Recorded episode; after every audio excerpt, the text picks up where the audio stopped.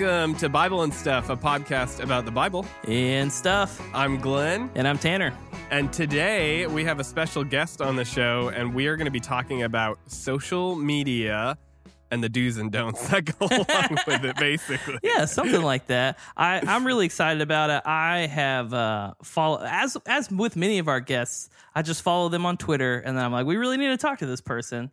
So I saw that Doug was writing this book about uh, social media posting piece. it's called which you'll you'll probably hear a few times throughout the episode and uh, i felt like hey this is someone that i actually would read this book by it wasn't uh, he lived he somewhat lives up to the title so uh we'll see how it goes but no i, I think it's going to be really good i'm excited about it Yeah. So, uh, just so you guys are aware, uh, Doug Bursch is on the show with us today.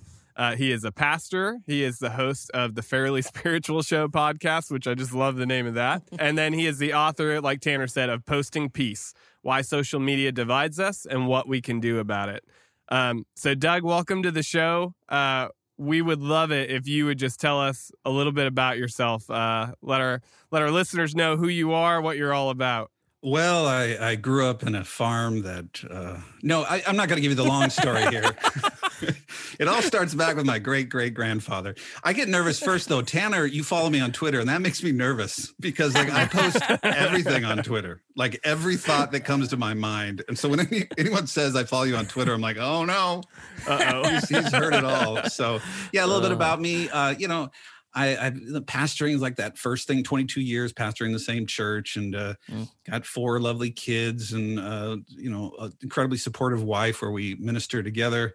And I co-pastor along with Pastor Dan Barons, which is a little different for a church where we we team pastor. And then I do this other stuff, writing, radio, podcast that kind of stuff. And I don't know what it fits into, but it's I kind of call it my evangelistic kind of thing. It's just the other stuff I want to do that's larger than our local expression. So I guess I don't know if there's anything else you want to know about me, but that's, you know, kind of the general motivation uh, behind what I do. So, well, I have a clarifying question. When you when you talk about co-pastoring, when you said it, all I could picture in my mind was two pastors on stage, like giving almost like Tanner and I, like on the show. But I'm assuming that's not like the case. alley What- what does ooping that each look other Like? you set it up and he knocks it off Well, this is a little old, but those doublemint commercials where there's the two twins going, you know, a double pleasure is waiting for you. No, no, it's not like that. It's just, it, it's just, uh, you know, I just, Dan and I just have different giftings and styles, and we just trust Sure. each other. And if Dan says something, I agree with it, and if I say something, I agree. We blame each other. That's basically what we do. It's a, it,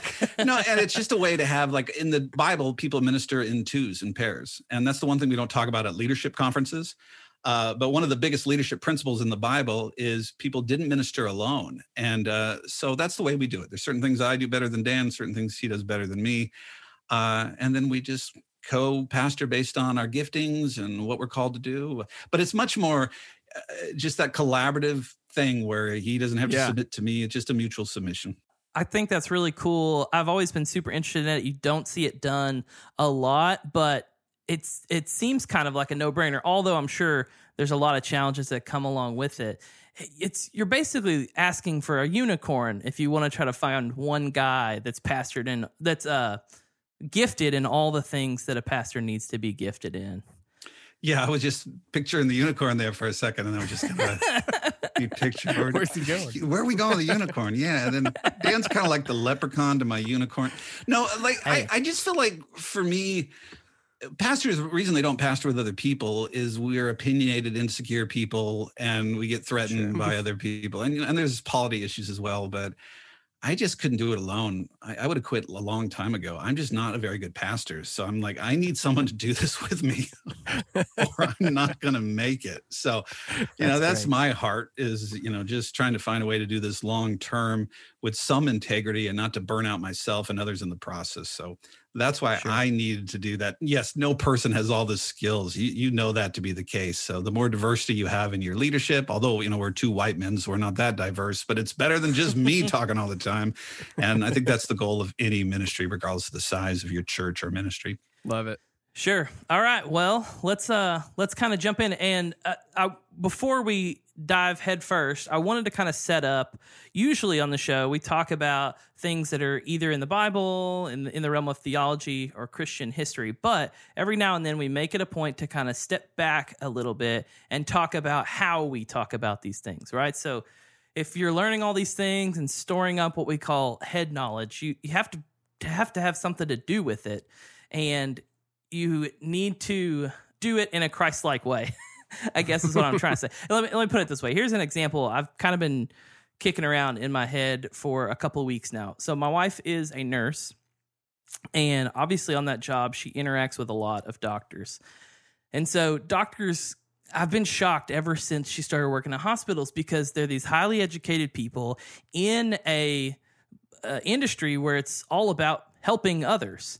But so many of them, despite the fact that they've been to school for twice as many years as I have, are just really emotionally not intelligent. Mm. They don't have a high emotional mm. IQ. And frankly, a lot of them are just jerks.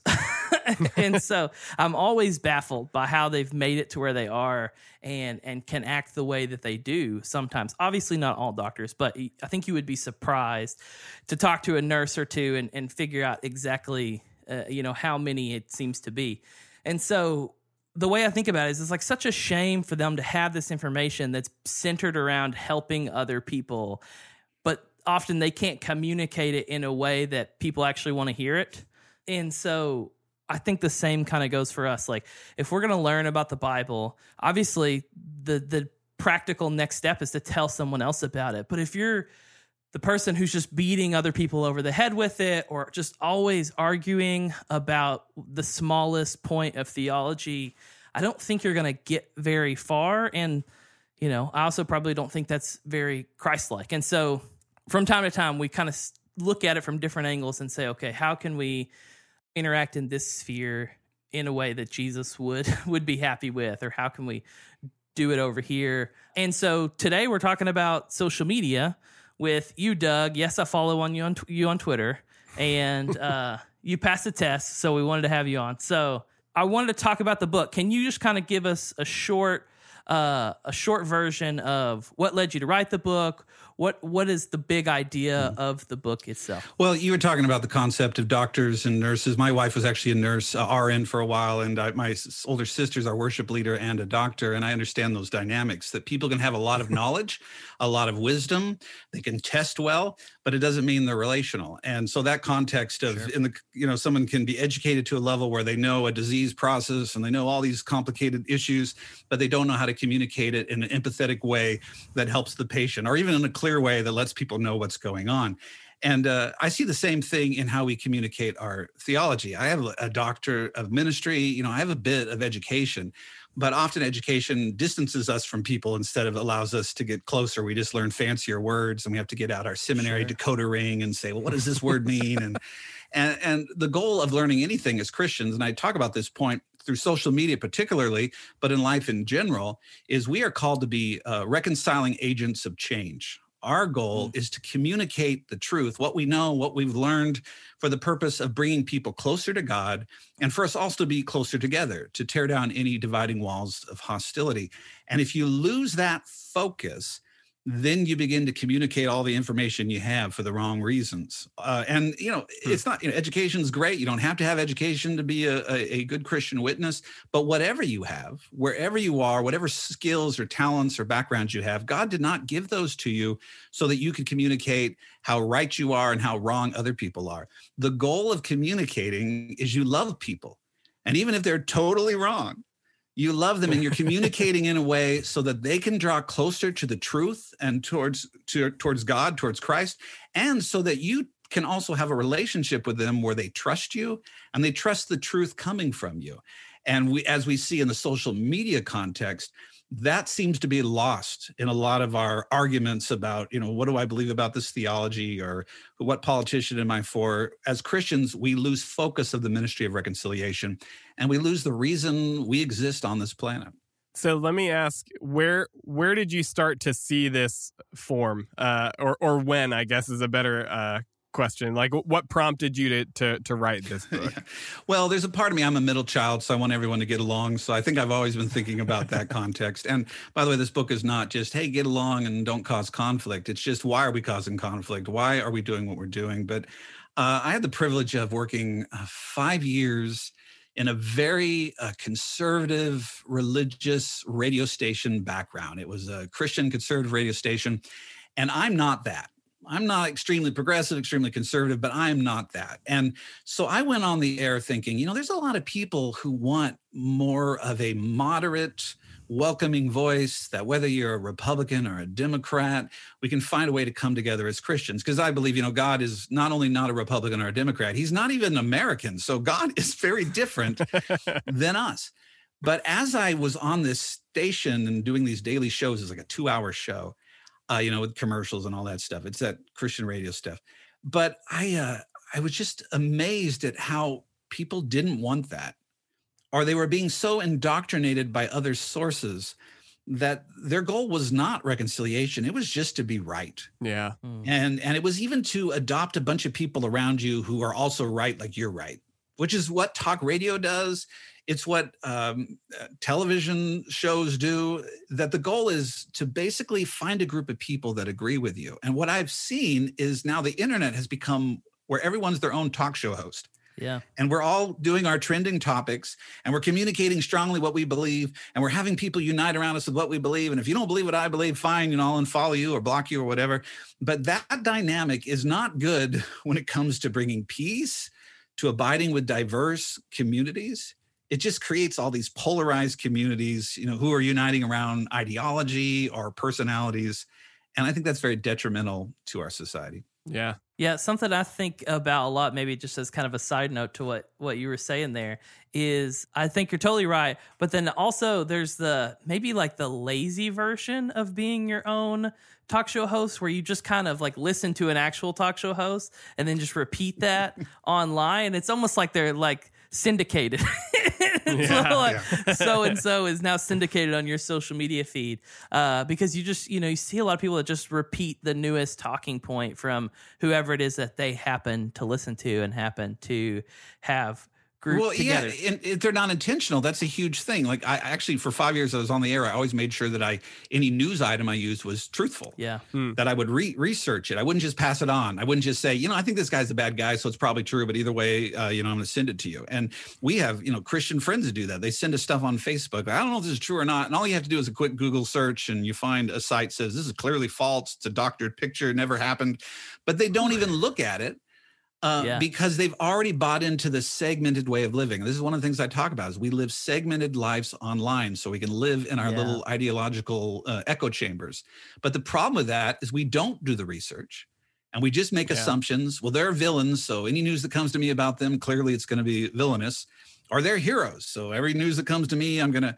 And so we don't do the work that I think at least a good talk show host or anybody should do, uh, and we just promote lies and become a part yeah. of you know, I think that's one of the commandments. We're not supposed to lie or bear false witness. And we just break that commandment on a daily basis as we forward on non truths to other people in our feeds. Yeah, my favorite is the people who just share something and all they write in the share text is interesting, dot, dot, dot, which means I'm not going to yeah. come out and say that I believe this, but I definitely yeah. didn't fact check it and I am going to share it yeah, I, I, was just gonna say, in context, even to our show, uh, this is taking a step back from social media a bit, but the same idea we try to push across too. Like so many times as Christians, we start following leaders and just listening to what they're saying and regurgitating it, and never looking into the truth.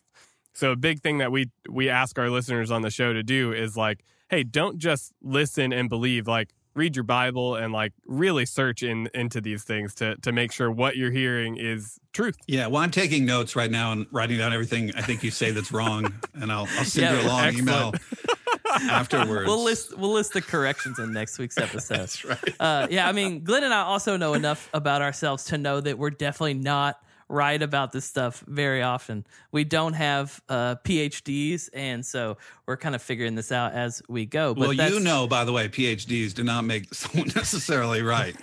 you can pay for an education. That is and, true. And even there, point. right? It's it, it, the reality of and i think what's happening in the social media era and I, i'm not attacking like oh you need to become amish and you know not that's not the issue but all mm-hmm. the things that you see exaggerated in society are becoming more so exaggerated through social media It yeah. is even taking these things uh, the ability to distinguish what is truth and not truth what is uh, a, a, lie or all, all these issues it's just exaggerating it and then we have a whole bunch of people who will just confirm our madness and they won't challenge us versus if we if even if i did this now with you guys you'd be like hey wait a second you'd be able to interrupt me and say that's not true but on social media i don't have to do that i can just spend my time with everybody who believes that i yeah. believe and really be involved in things that uh, could really harm myself and harm others. Well, let's talk about that for a second because you you have talked about something I think is largely too true where we segment ourselves into a camp that says what we like to hear. But then you also have, and I think this is kind of the journey I have taken, where I started out as the uh, the argumentative guy who would say, "Man, if I can just write this out clear enough, and I, and I'll try to be kind about it, but I can just really tell them why they're wrong and why what they're saying is is kind of stupid and." and uh, how they can be better then that'll work. And then you figure out pretty quickly it doesn't work. Nobody nobody cares how right you are, and, and nobody cares how well you said it.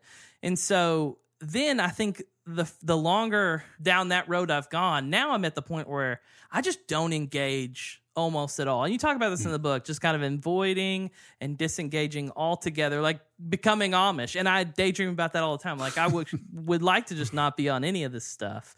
But I don't think that's what you're proposing, and so I'm curious what what do you think's the better plan? Well, and and I'm not proposing that. And by the way, this is my best attempt. It's certainly not like everybody has to do things the way I do. I hope it facilitates a discussion where we all look at how we're using social media and how we can use it better. Uh, but uh, for me, that's what's happening. People are engaging it in a negative light it's causing a polarization and anger and anxiety. And so then the next step is either to segment with people who just agree with you so you never have to deal with conflict, or to isolate altogether. The problem with isolating altogether is there are injustices in the world that Christians are supposed to speak towards. And if we're just isolating ourselves because we don't like conflict, that's a level of privilege. And as a white male, that's something I could do. Well, you know, I don't want to cause conflict to talk about a racial issue, or so I'm just going to opt out of the conversation. Well, that's a luxury that I can do because I'm not as impacted by these realities. Other people don't have those luxuries, they don't have yeah. that privilege. And so for me, I actually have to engage even more so. I have to intentionally see where there's issues hmm. of justice, issues of injustice. But the goal of communicating still to me is I'm trying to open people up to the understanding of the truth. Now, I do believe people's minds can be changed, but they're not changed in the way we think they're changed.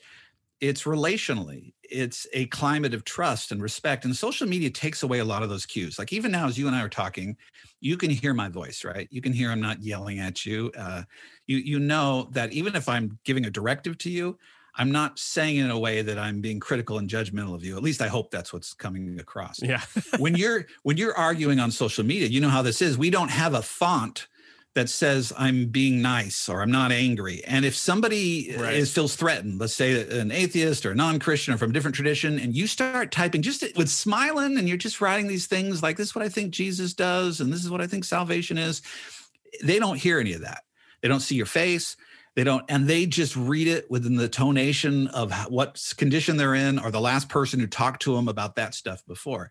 So now, so that is important because before I start arguing with them about all the things that I believe, they have to first know that I'm a friend. I'm not an enemy. I'm yeah. not here to tear them down and attack them. I got to know that, by the way, too. What's my motive for doing this? Because maybe I am trying to hurt them and I'm upset and But until we do that, that takes a lot more work. That takes putting qualifiers in our words. That takes listening, asking people to give us feedback, how we respond when someone disagrees with us, not to be defensive, but to be welcoming and to appreciate their feedback. Because the goal isn't for me to be right, but to be reconciling. The goal is for me to know them as much as I can and for them to know me. And that requires to facilitate a relationship because you know this as well. People will shut you right down if they think it's one of those arguments of who's right and who's wrong. And so they shut Yeah. up, they shut down, and now we just have, you know, I don't want to spend time just writing my opinions. I know what my opinions are. I don't need to write those.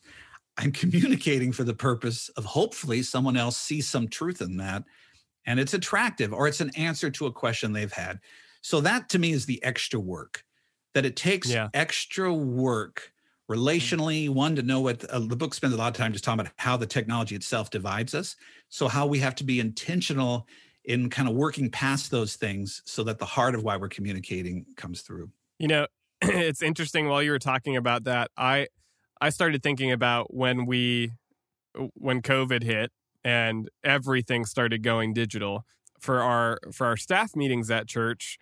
We started getting on Zoom and it, it seemed fine at first. Like it was an adjustment. And then about a month in, everybody was just so exhausted, just physically tired after everything that they'd been through and mentally tired and I I was thinking about what you were saying about how we have those those visual cues that we use and even over a Zoom call like what we're doing now you're not able to to really grasp everything that you know you would as, as if we were in person I, I feel like if we were in person I'd be a lot, little bit more responsive and have like you know mm-hmm Yeah, or and- like and you like you Yeah. can't tell that Glenn's like flipping me off out of camera. Yeah. view.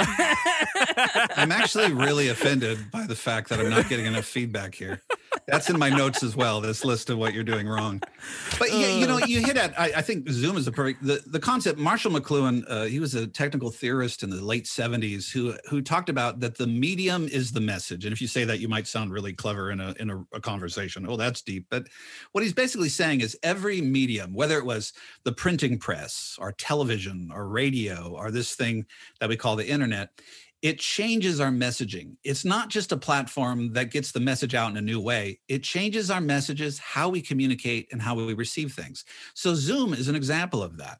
Uh, in the sense of what happens in a Zoom meeting, you're you're just looking at a camera and you feel obligated to stare at the people, right? Like you're looking, you're giving eye contact that you would never give in a room. Because in a room, there's other cues. So in a room, you can kind of be looking down at your notes, and but they know you're with them, you're present. But in a Zoom, it's like you got to show that you're present. So your eyes go up, your head nods. There's also these issues of you can't talk over each other in a Zoom meeting. So there's a delay. That de- so what do we do if we can't talk over each other? It changes the kind of conversations we have. It's less conversational. It's more statement and then response that changes the dynamic and that's what we need to look at with any technology. That you know it all might change. No one will use twitter or facebook they'll use something else. But the technology is still going to influence us and that's what i want us to Sure. think about because um, we will just assume oh we can just do what we were doing before but we can do it online. There's strengths to it but there's also profound weaknesses that we we need to be aware of and i think that's a perfect example with with zooming is that we just get to this point where it doesn't feel natural. Even the fact of you can be in a room with people and just relax. But there's something with Yeah. being on the technology where you're worried about how you present yourself, right? You also got to, you know, wear clothes and pants because, you know, you're online here. And, but, but, you know, you just, you there's an anxiety there that you don't have when, hey, they're in the room, they're with us. Look at Doug over there. He's got his head down. He's, you know, uh, writing something on a piece of paper, but he's with us. But if you Yeah. if you see me looking down during a Zoom call, the anxieties are like, "What's going on? Is is Oh man, I've bored? Is he gotten uncomfortable during this call, like looking at notes and questions that I have prepared for you. I'm like, I hope he doesn't Right. think that I'm not Yeah. paying attention. Well, I did. I was greatly offended, and that's why I passively aggressively brought it up so you can work on that. No, no, it's yeah, it's exactly, and it's doing that uh, whether it's Twitter or Facebook, and the different mediums do different things to our personalities and how we communicate. Uh, but we have to be careful that, like, even our brains, the studies they've done with that. When do- when we argue with people, what do we tend to do? We just start writing long things. Like if you're on Facebook, you know it's a danger zone when you go to a Facebook post and the messages are getting longer and longer. You know that two people are fighting on Facebook. You just they the whole treatises, you know, there's whole chapters that they're writing. Yeah. Well, the problem with arguing through writing is when we read stuff, that only activates certain parts of our brain. Uh, some people talk about it's more the left side of your brain. And regardless of whether it's your left or the right, there's only certain parts of our brain that are really fire when we read text. Well, that's not our full brain. There's other parts of our brain, big picture thinking, emotional connection, those sorts of things that are not accessed or it's harder to access when we're just doing the written communication. So this is one of the reasons we're being polarized because even when we're arguing about things, we're only using certain parts of our brains, certain kinds of tools. So even here, and I don't have this in the book, but I remember there was tension with someone in our church and I realized they just were reading it wrong. Like I was, I'm, I'm writing nicely, and they're just, and more like they're feeling threatened. They're feeling like they did something wrong. That I'm disappointed with them. And I said to my wife, "Come over here," and we just took a picture of us smiling, just smiling, and we texted it to them. And then they could just see we're okay. We love you. We're smiling. We're not upset with you. And then they sent back a picture of them smiling, and we humanized the discussion.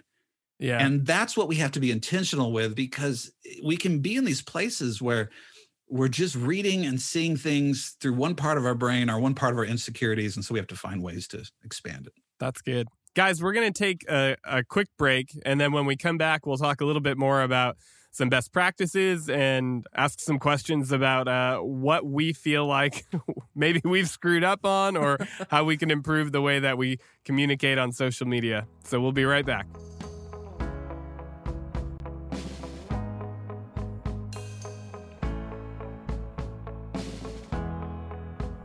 Okay, we're back. All right, Doug. So, one of the things that you talk about in the book, I, basically, the whole point of this podcast is for you to come on and solve all our problems. Uh, I, I, thought the purpose is for me to sell the book, Posting Peace Why Social Media Divides true. Us that's and What true. We Can Do About It. Well, then Again, the book is more, Posting Peace Why Social Media you can Divides solve Us. more people's problems when they buy the book and read it. And that's exactly what we're I'm suggesting. Uh, but now that I've read the book, I have more questions.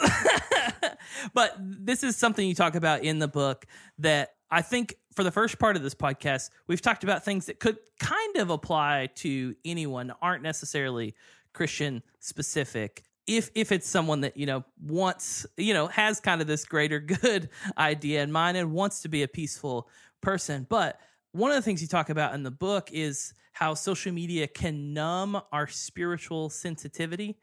And so I'm curious what you mean by that. And then maybe from there you can kind of lead into yes, like why does this apply to us even more so as Christians? Why does this specifically apply to us as Christians? Well, I'm really glad you brought up this question because this is one of the concepts that I people like it when I talk about it, and it really got my my mind, you know, moving in all kinds of directions. Uh, Marshall McLuhan, again, I referenced him earlier, talked about that every technology is an extension of the human body. And you can think of that like uh, the car is the extension of the foot. That might sound kind of weird, but like we can only walk so far. And so we create a car and now we can go a lot farther. So every technology extends human capacity. However, it's always a mixed bag because it extends human capacity, but it also numbs the capacity it extends. So, for instance, Mm-hmm. uh, we can go farther in cars now, but guess what? We're lazier. We don't we don't walk very much. Our bodies are not used to doing anything difficult. You know jesus walked everywhere. We we can barely walk from the parking lot to the church right?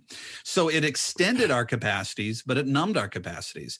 And this occurs through social media as well. What does social media extend? It extends our ability to connect with all kinds of people. I mean we can just unlimited amounts of people. But what has that done? It's also numbed our ability to learn how to form and maintain meaningful relationships the the difficult work of a relationship. And my, one of my biggest arguments is that one of the reasons we are not reconciling or getting along online is because we don't have to. And what i mean by that is let's say let's go back to the olden days even before the car. Uh, if you lived in a neighborhood and you didn't have a car maybe you have a horse and buggy or something what's your network of people? It's a very limited amount of people right? You got the neighbors that you live near you got the town you're in maybe a couple churches, uh, you don't have much access. So, why did people get along or try to get along in the olden days? It wasn't because they were more righteous or more noble or just better people. They did it because they had to. Because if they didn't get along with their neighbor, there was no one to replace that neighbor, maybe the other neighbor.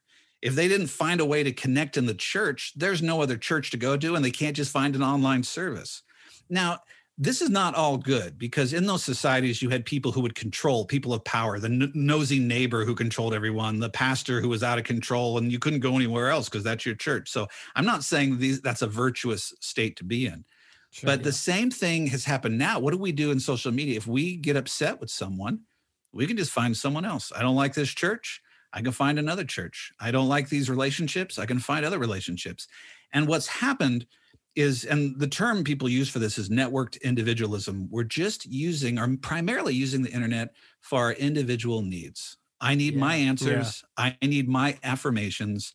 And wherever I can get it, I go in those directions. But when a conflict occurs, we don't learn to do the difficult work of walking through a conflict uh, because we don't have to.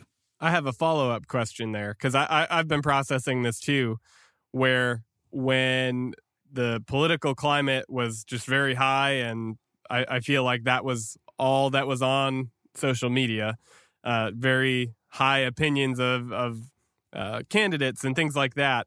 I just fell into this area where I started to unfollow people um, rather than you know digging into the conflict. I was just like, well, you know what? I just I don't want to see this anymore. It's gone, right? Yeah. And then in my day to day life, when actual conflict came up, I have been so used to just avoiding it on social media that I think it started to affect the way that I process things in person as well. Mm-hmm. Do you think there's truth to that?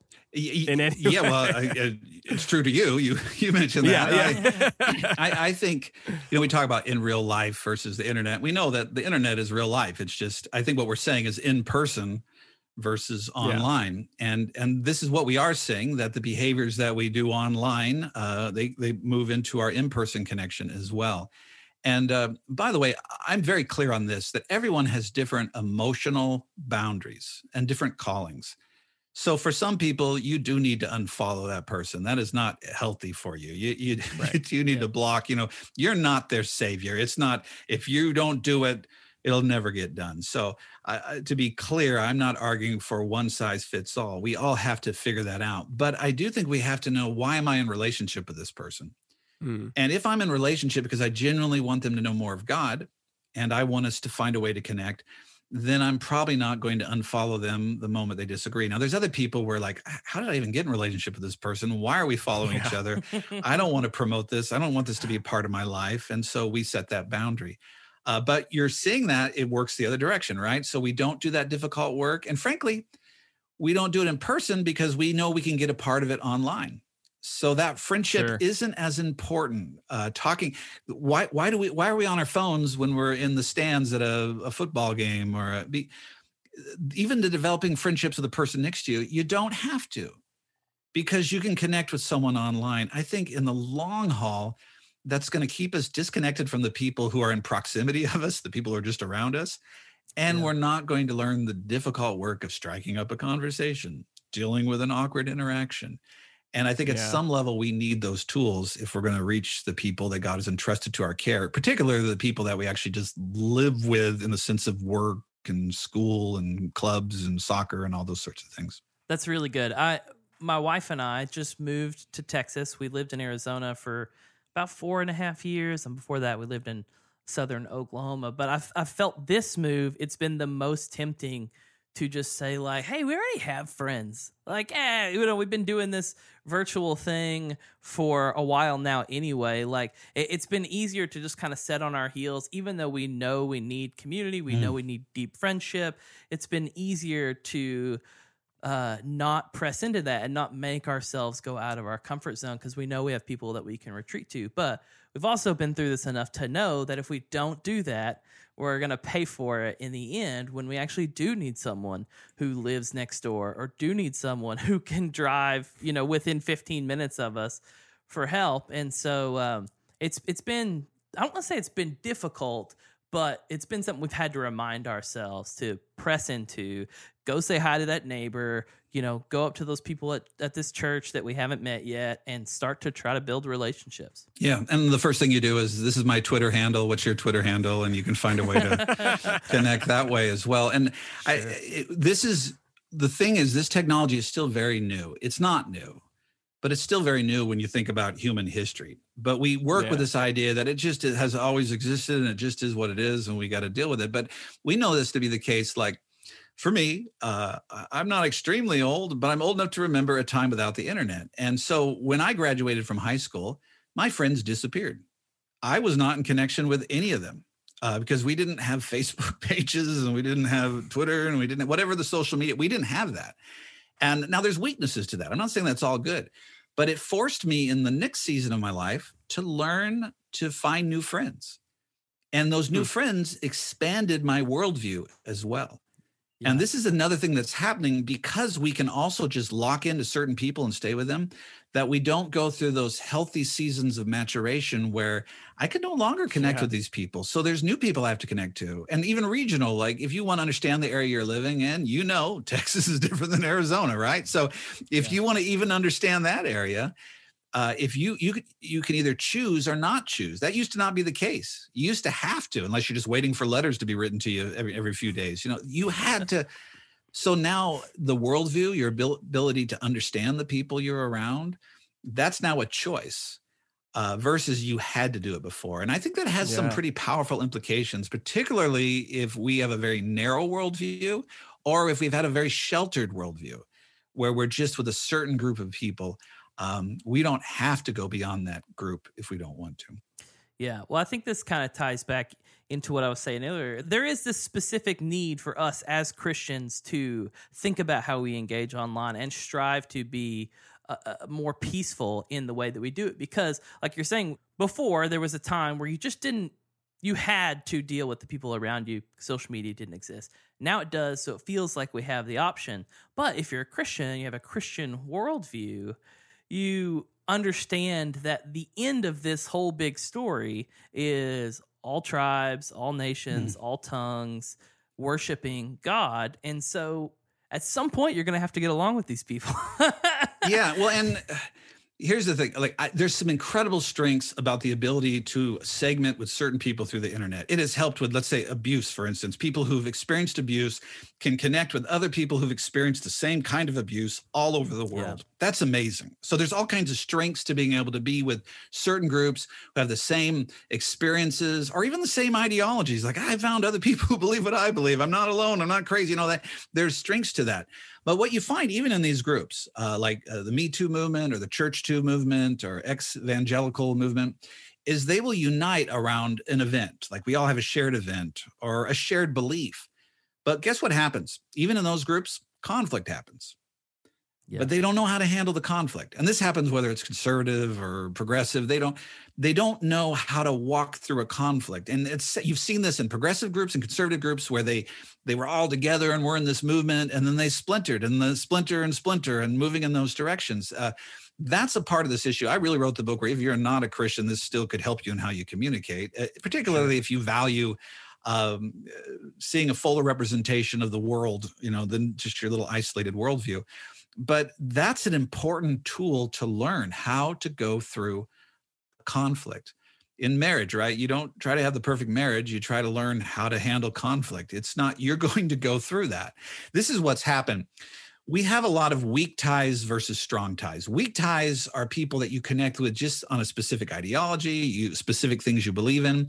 Strong ties are strong friendships, familial, marriage. It's more than just what we believe, like we're just connected.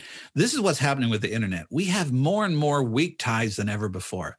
Groups that we're a part of because we agree on this and we agree on that, but we have less strong ties and we're putting strains on those strong ties because we don't a lot of people say this even kids say this where they have thousands of people that they follow and follow them but they don't feel connected to anyone. And they feel like they're constantly having to maintain a presence in order to be you know relevant. And they feel like if they stop posting they might just disappear.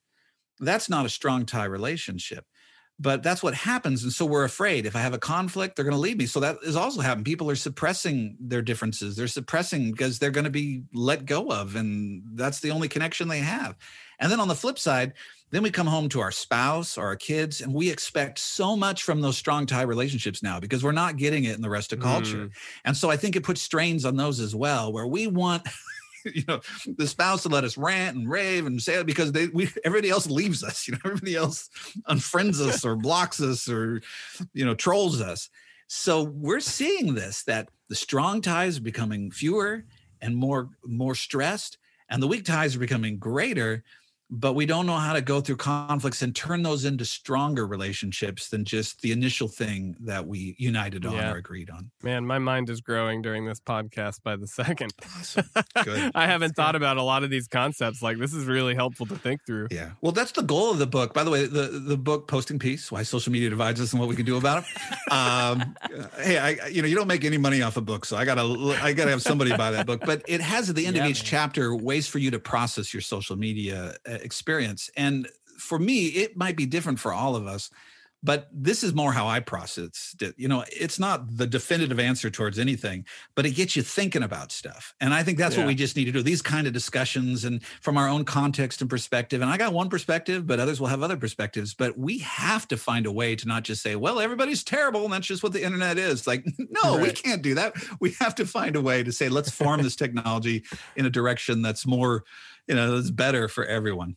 All right, Doug. As we wrap up here, I have uh, I I literally wrote in my notes like this is just my selfish question for my own curiosity, and if it's too if it's too left field, we can edit it out altogether. But I'm really interested to hear your take on this.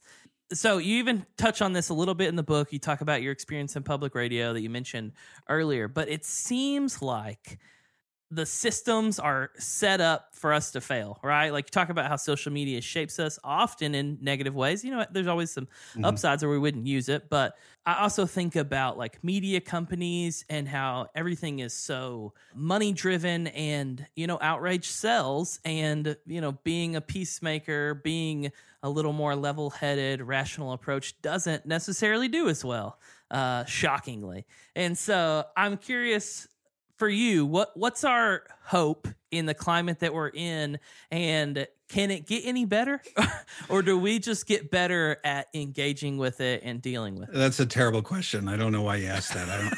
no, it's. Let me just say, it's hopeless. Uh, we're doomed. We're never going to make it. No, here, here's the thing. We have a gospel where we're told to carry our cross, and uh, if that ain't a hint for how it's going to be, that it's not an easy thing. I mean, you don't, you don't recruit people by. It's going to feel like a cross. Who's with me? Who wants to join us in this crusade? Right. So there is an aspect, you know, I've lamented this with technology. Um, one of the reasons I started doing radio and podcasts is I was watching Christian television, like which I don't. I was just going up to those channels and I was just dismayed. I was like, this doesn't represent my life at all. How did it become this? Sorry if I'm offending Yeah. people who love Christian television, but I was just like, this doesn't represent me at all. And and and like, how did it become this? And by the way, it's the same within radio things. I'll say this on your show. Like many, most Christian radio stations are owned by this very large company that has conservative talk and Christian radio in every major market, and they're run by people who aren't Christians. They're they're just people who ultimately create Christian content in order to help their publicly traded stock increase. Now, I don't think that's a great way to advance the gospel. Do good things still go on the air? Sure. Are there sincere people? Yes, but that's a problem.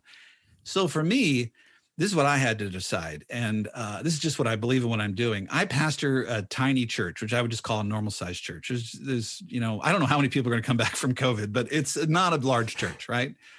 And, um, but I'm not going to move ahead based on some sort of power dynamic that only people with large churches and large expressions can change the world, or only people with big money and big bucks. I'm just not going to bow down. I'm not going to Yeah. bow down anymore. And I love what Shadrach, Meshach, and, and Abednego is like. They, you know, they don't know the end of that story, but they're like, we're not going to bow down to your golden calf. They said, our Lord will save us, but even if He doesn't, and that's the the mentality I think you have to have. Hmm. Yeah, you, you can lament like technology stuff's awful, and and what we see on TV, and what whenever dollars get involved, it just seems to be corrupted. But regardless, uh, I'm going to contend for what God put in my heart, and I might succeed. But even if I don't, I'm not going to bow down because you want to stand before the Lord and say that, like you know, you know, with podcasting, there's times you put something out and you're like, I don't know who's listening to this. Was it worth the amount of effort and time? We we all deal with that. You know, we all struggle with that I, reality. I don't know what you're talking about. That's right. Yeah, you guys are completely confident. By the way, this will bring in my mom will listen to this podcast, so you'll get at least one more listener. But Let's but the reality is like that idea of I don't want to spend my life cataloging the decline of society. I want to mm-hmm. advance a better purpose. So my heart is just to do what God has put on my heart as a pastor of this small church, uh, a nobody. And not that I'm somebody because I wrote a book, but I just would encourage everyone to do that. Do what God has placed on your heart. If you think social media is toxic, then you're there to change it. And they might accept you they might reject you it might end with a cross you know? We don't we look at the end of the stories in the bible and most of the people it doesn't end well for them right? Yeah. but they grow in the character of christ and i used to say this to church planters. My denomination used to let me um, assess church planters. They don't anymore. I, I think i must not have done a good job but i would say to them well i don't know if your church is going to do well but you'll grow in the character of christ and that's all that matters and that's yeah. really got to be the outcome. The outcome is not whether people love us or hate us afterwards. Can I say with integrity that what I did was to serve God? The reason I communicated to this person was because I love God and I love them. Then the rest is outside our control. It, we we can't we just can't assess it. We don't know. And then we need to encourage one another, like in formats like this.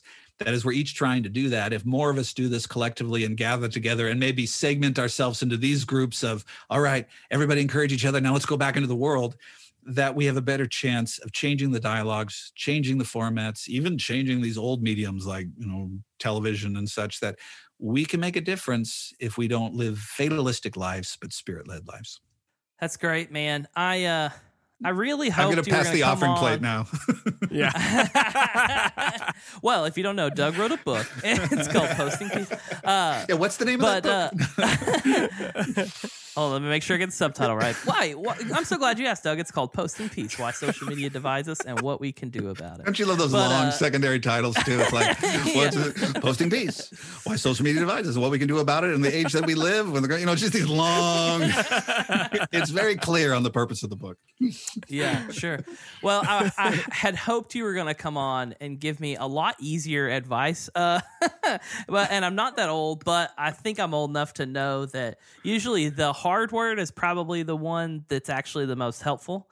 Uh, usually, the thing you need to do is the thing you already knew you need to do. You just don't want to do it. Yeah. And so I think this has been super helpful, not only just for me and Glenn. I mean, half the reason we do this just for our own sake, but uh, I think anybody that listens to this is going to get something out of it, and hopefully, at least think deeper about how they carry themselves on social media and how they interact with others on social media and beyond, obviously, because we've talked about how much uh, that affects our whole lives. So, as we said, Doug wrote a book. It's really good. I've read it. You've gotten a taste of it here.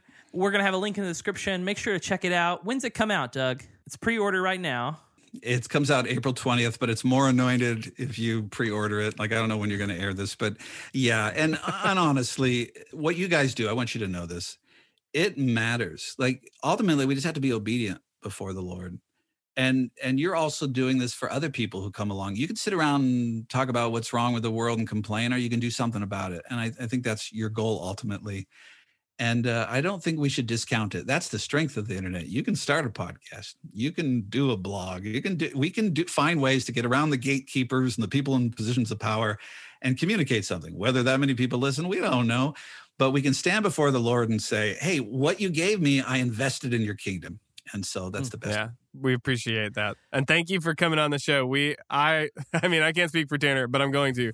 We've had a blast talking to you and like just really digging into this concept. Um i have a lot that i'm i'm walking away with uh and i'm excited to go on social media and just encourage people and and really rethink how I'm how I'm using it day to day. Well, I appreciate being on, and I have a list of all the things you guys did wrong, and I'll be tweeting that out after yeah, the show. Yeah, my so email. You... Oh no, tweet. tweet I'll just tag you. I'll just yeah. don't worry. Yeah, yeah, that's fine. uh, all right, Doug. Well, they can find you on Twitter at Fairly Spiritual. Yes. Yeah. And That's you can go it. to fairlyspiritual.org is the website and just search Doug Bursch and you'll find me. Awesome.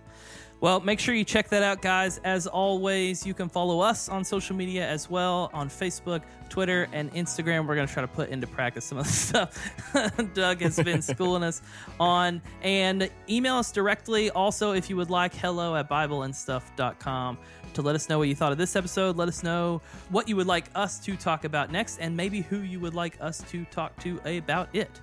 Man, that's a lot of words. but uh, I think that's it. Glenn, we good? I think we're good. Guys, until next time. Peace.